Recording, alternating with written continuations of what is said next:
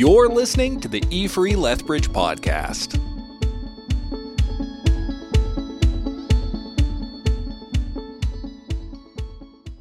Today's scripture reading is from 1 Corinthians chapter 1 verses 10 to 17. I appeal to you, dear brothers and sisters, by the authority of our Lord Jesus Christ, to live in harmony with each other. Let there be no divisions in the church, rather be of one mind, united in thought and purpose. For some members of Chloe's household have told me about your quarrels, my dear brothers and sisters. Some of you are saying, I'm a follower of Paul. Others are saying, I follow Apollos, or I follow Peter, or I follow only Christ. Has Christ been divided into factions? Was I, Paul, crucified for you? Were any of you baptized in the name of Paul? Of course not. I thank God that I did not baptize any of you except Crispus and Gaius, for now no one can say that they were baptized in my name. Oh, yes, I also baptized the household of Stephanas, but I don't remember baptizing anyone else. For Christ didn't send me to baptize, but to preach the good news, and not with clever speech for fear that the cross of Christ would lose its power. We have this tendency and often a desire to divide ourselves or define ourselves by our teams and our tribes, right? The, the latest Spider Man movie has reignited the debate who's the best Spider Man? Tobey Maguire, Andrew Garfield, Tom Holland, or maybe it's Miles Morales. We, we talk about we're divided along politics and COVID and which news source or podcast or influencer you trust. We're divided into Tom Brady fans and rational people. And we've even brought these divisions into the church, right? Do you like hymns or songs, Gaithers or Hillsong? We, we divide along preachers, podcasts, and authors John Mark Comer, Beth Moore, David Jeremiah, or Mark Clark. Uh, the preaching team thought it would be sort of fun to have a few different preachers preach this message and, and see who got the most views. We could even do it America's Got Talent style with judges and audience votes. Kind just sounds silly, doesn't it? It's probably okay to have our favorite authors and speakers and podcasts, but the problem is when they become markers of our identity. Oh, you're a follower of McKnight. Oh, you're a follower of Chandler. And it's even more of a problem when they become boundaries to belonging. You're in because you follow the people I follow, or you're out because you don't. And we've been doing this for years. We latest statistics say that there are 41,000 distinct Christian denominations around the world. And the problem with showing you this chart is that I, every chart that I could find seemed biased. It had some denominations straight on the highway to hell, and others that were going to go to heaven, others that said they were the true church, and all the others were splinters and factions and lesser reflections of the true church. In verse 13, Paul asks a really important question Has Christ been divided into factions?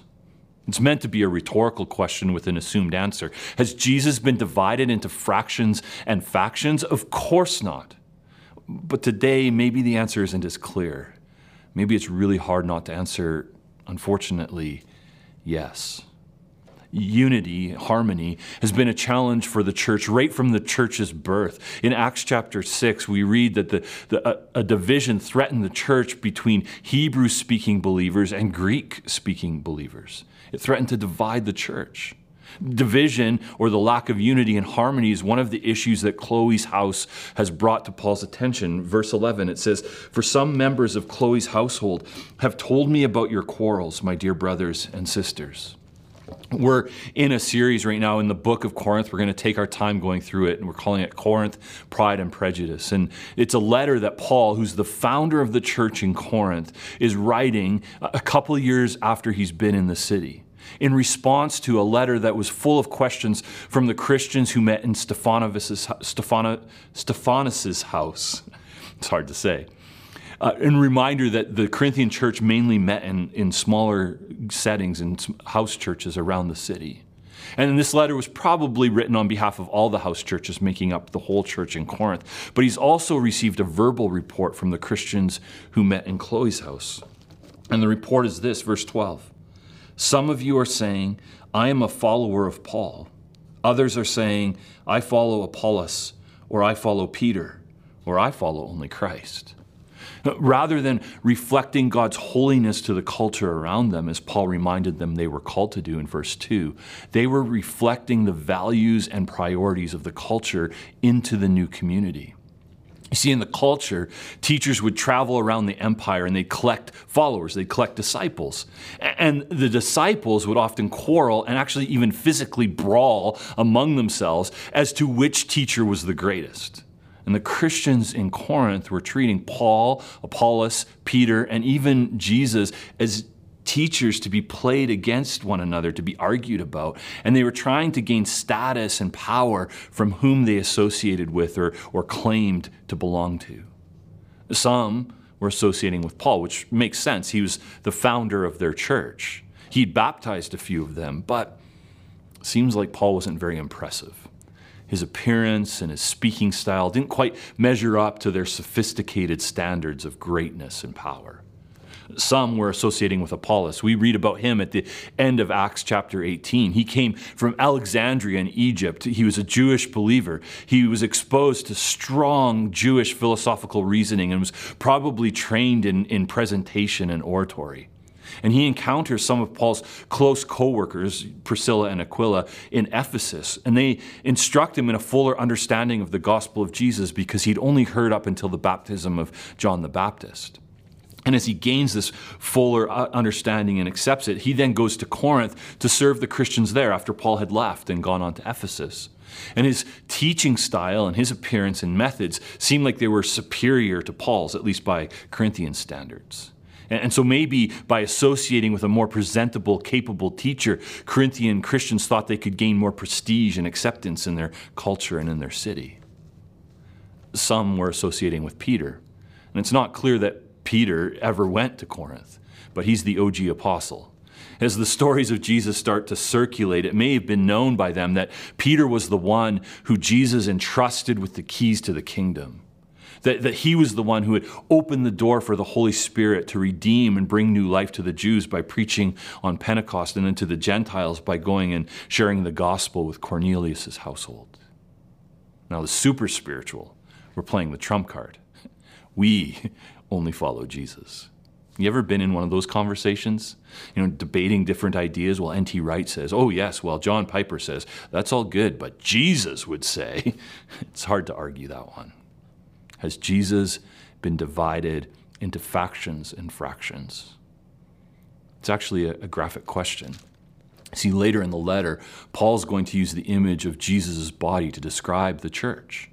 He's, he's going to argue that we all, whether we're rich or poor, young or old, male or female, blue or white collar, privileged or oppressed, are all part of Jesus' body. And when we divide ourselves, we're dividing and dismembering Jesus' body. In essence, Paul kind of wants us to think back to the crucifixion and recognize that by our striving for power and prestige, we are reenacting Jesus' crucifixion our attitude also fences Jesus off. You see, when I say I follow Jesus, it implies that you don't. It implies that I'm the only one or, or I'm part of an exclusive group who truly understands the full implications and meaning of Jesus' teaching. We have Jesus, and we've got to protect him from you. I grew up in that experience.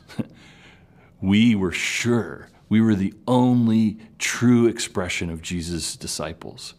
We were sure that we were the only ones who truly understood and expressed Jesus' intentions for meeting and for living. And we weren't shy about it at all. Has Jesus been divided into factions and fractions? It's significant in this passage that the divisions don't seem to be based on theological differences. It's more based on, on personalities and power. If there were theological issues that divided them, Paul would have addressed the theological issues. Rather, they were divided based on competition for social status, power, and prestige. They were divided along celebrity lines. We do the same thing today. Yes, sometimes we separate due to theological differences or corruption. But often it's along issues of style, ministry, how we follow health orders and medical advice more recently. Has Jesus been divided into factions and fractions? In response to the report of quarrels and debates, Paul gives clear instructions. We find them in verse 10. I appeal to you, dear brothers and sisters, by the authority of our Lord Jesus Christ, to live in harmony with each other. There's that word that we've been hanging on to over the last few months. Paul's not stamping out diversity, but he's banishing an unloving attitude. To live in harmony with each other. Let there be no divisions in the church. Rather, be of one mind, united in thought and purpose. This is pretty clear instruction, but it's actually not super helpful at first reading, is it? Essentially, Paul, it sounds like Paul's saying, I heard you were divided. Don't be. sort of be like Ken stopping our worship singing to exhort us to sing more on key without telling us how to correct it or what we're doing wrong, right? Just sing better. it's not super helpful. But when we look a little bit closer, Paul's instructions are, are more nuanced and even more clear. He starts by saying, I appeal to you. He's practicing what he wants the Christians in Corinth to practice. Paul's not making a power play, coming in as the, the apostle and founder of the church. He's appealing. I'm reading a book right now on marriage, and it's talking about where I am right in this moment the difference between an invitation, a request, a demand, and a complaint. And Paul's instructions thread the needle right between a request and demand. This is a very strong request, but not quite a demand. I appeal to you. And then he says, Dear brothers and sisters. Again, demonstrating what he wants the church to practice. He's reminding them we're all part of the same family. Paul is their brother. They are his brothers and sisters. Again, he's not coming to them as, as the apostle, as the authority. He's coming to them as an equal. Yeah, he might be the founder of their community. He might be a senior pastor and key leader of Jesus' mission. But the bottom line is he's a member of the family, and so are they. Unity begins with humility. It begins by not thinking you're better than you really are and recognizing your true identity. We are all brothers and sisters in Christ's family. He says, I appeal to you, dear brothers and sisters, by the authority of our Lord Jesus Christ. Now, this is the key. Literally, it's in the name of our Lord Jesus Christ. In the opening of the letter last week, we saw how Paul repeated Jesus' name nine times to indicate that, that Paul's focus and concern was always and only Jesus, and that the Corinthians' focus and concern should be always and only Jesus. And by invoking the name or the authority of Jesus, Paul is invoking Jesus' presence. He's reminding the Christians in Corinth that, that they live in the presence of Jesus. Jesus is here. What would he think of their divisions and quests for power? What would he say to them? Now, Paul's also saying that the best way to live in unity is not to focus on unity itself. The best way to live in, in unity or harmony is to focus on Jesus to remember that Jesus is present with us and to attend to his presence, to acknowledge his presence. And then to remember that because he is present with us, we live under Jesus' authority. At the end of verse 13, in kind of a backhanded sort of way, Paul reminds them that they have also turned their allegiance over to Jesus. Verse 13, at the end, it says this Were any of you baptized in the name of Paul? Of course not. In our baptism liturgy, we ask the person being baptized, What is your confession of, of faith? And they respond, Jesus is Lord. And by doing so, they're confessing that Jesus is God and that Jesus is King of the world, of the church, of their lives. They're expressing a, a commitment to live under the authority of Jesus. And then if I was doing the baptism, my response would be upon your confession of faith and in obedience to Jesus' command. Again, submission on my part. I, I come under the authority of Jesus, even as the one baptizing. I baptize you in the name of the Father, the Son, and the Holy Spirit. Now, it's possible in the early church that they baptized in the name of Jesus alone. I baptize you in the name of Jesus.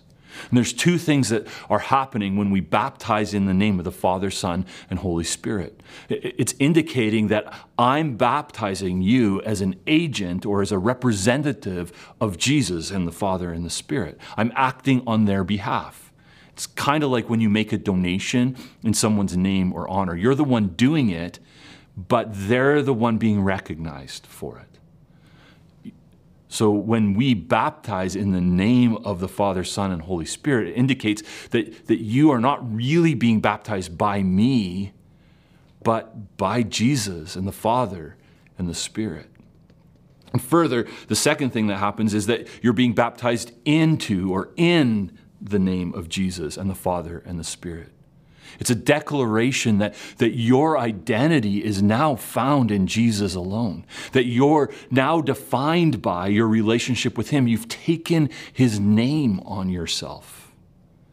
And your allegiance then and loyalty have been totally surrendered to Jesus.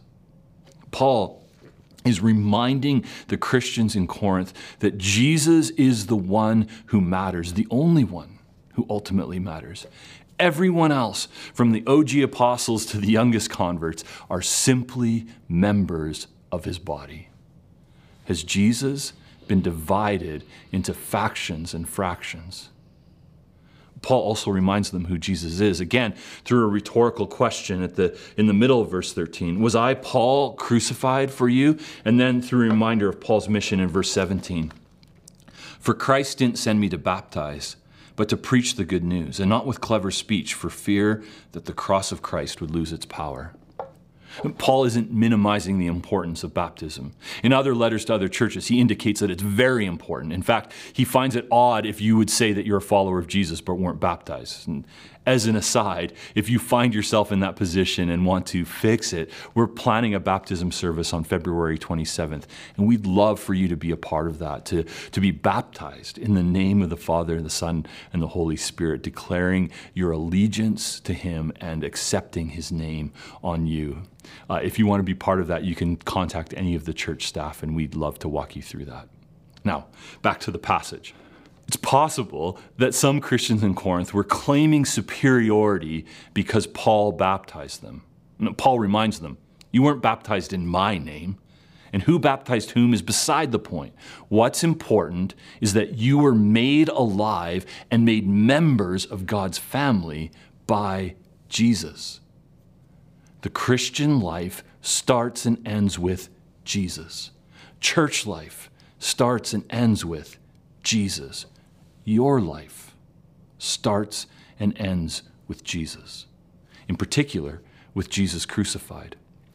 Paul reminds us that the way of Jesus is the way of the cross. It's the way of service, submission, and sacrifice. And so, if someone is using Jesus or Jesus' name to exert or gain power, then they're not truly following Jesus. Because the way of Jesus is not to consider power, status, prestige, something to be grasped after and used for our own advantage. The way of Jesus is to empty ourselves and become obedient. The way of Jesus is to serve one another in mutual submission, to maybe literally, but definitely figuratively, to wash one another's feet. The way of Jesus is the way of sacrifice and surrender.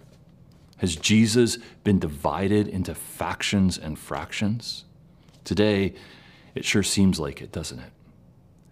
And yet, I think Paul would still answer as he does in his letter to the Christians in Corinth.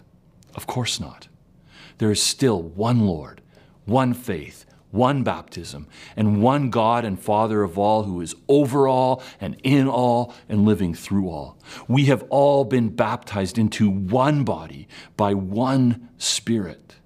And while our present experience might be discouraging and might indicate otherwise, that might indicate that we are divided, Paul would call us to two things. First of all, to cling to the cross because through Jesus' death, we have the power to accomplish what seems impossible to cling to the cross while we eagerly wait for the return of our Lord Jesus Christ.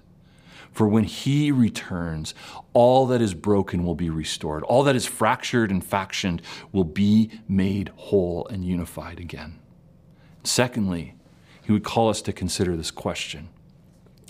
By the way I live and act and relate to others, am I contributing to the fracturing, the dismemberment of Jesus' body?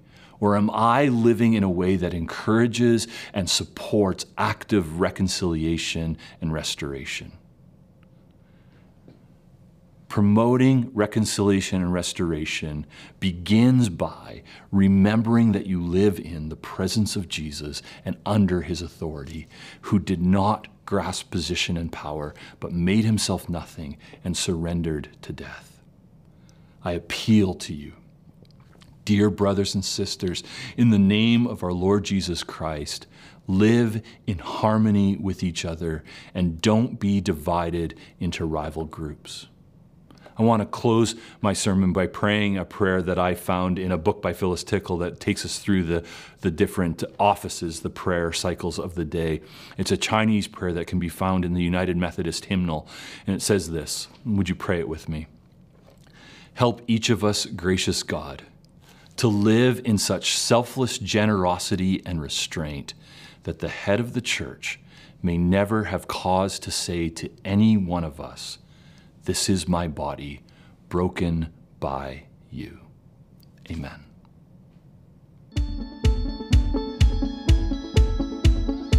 Thanks for listening to the E Free Lethbridge podcast. We'll see you next week.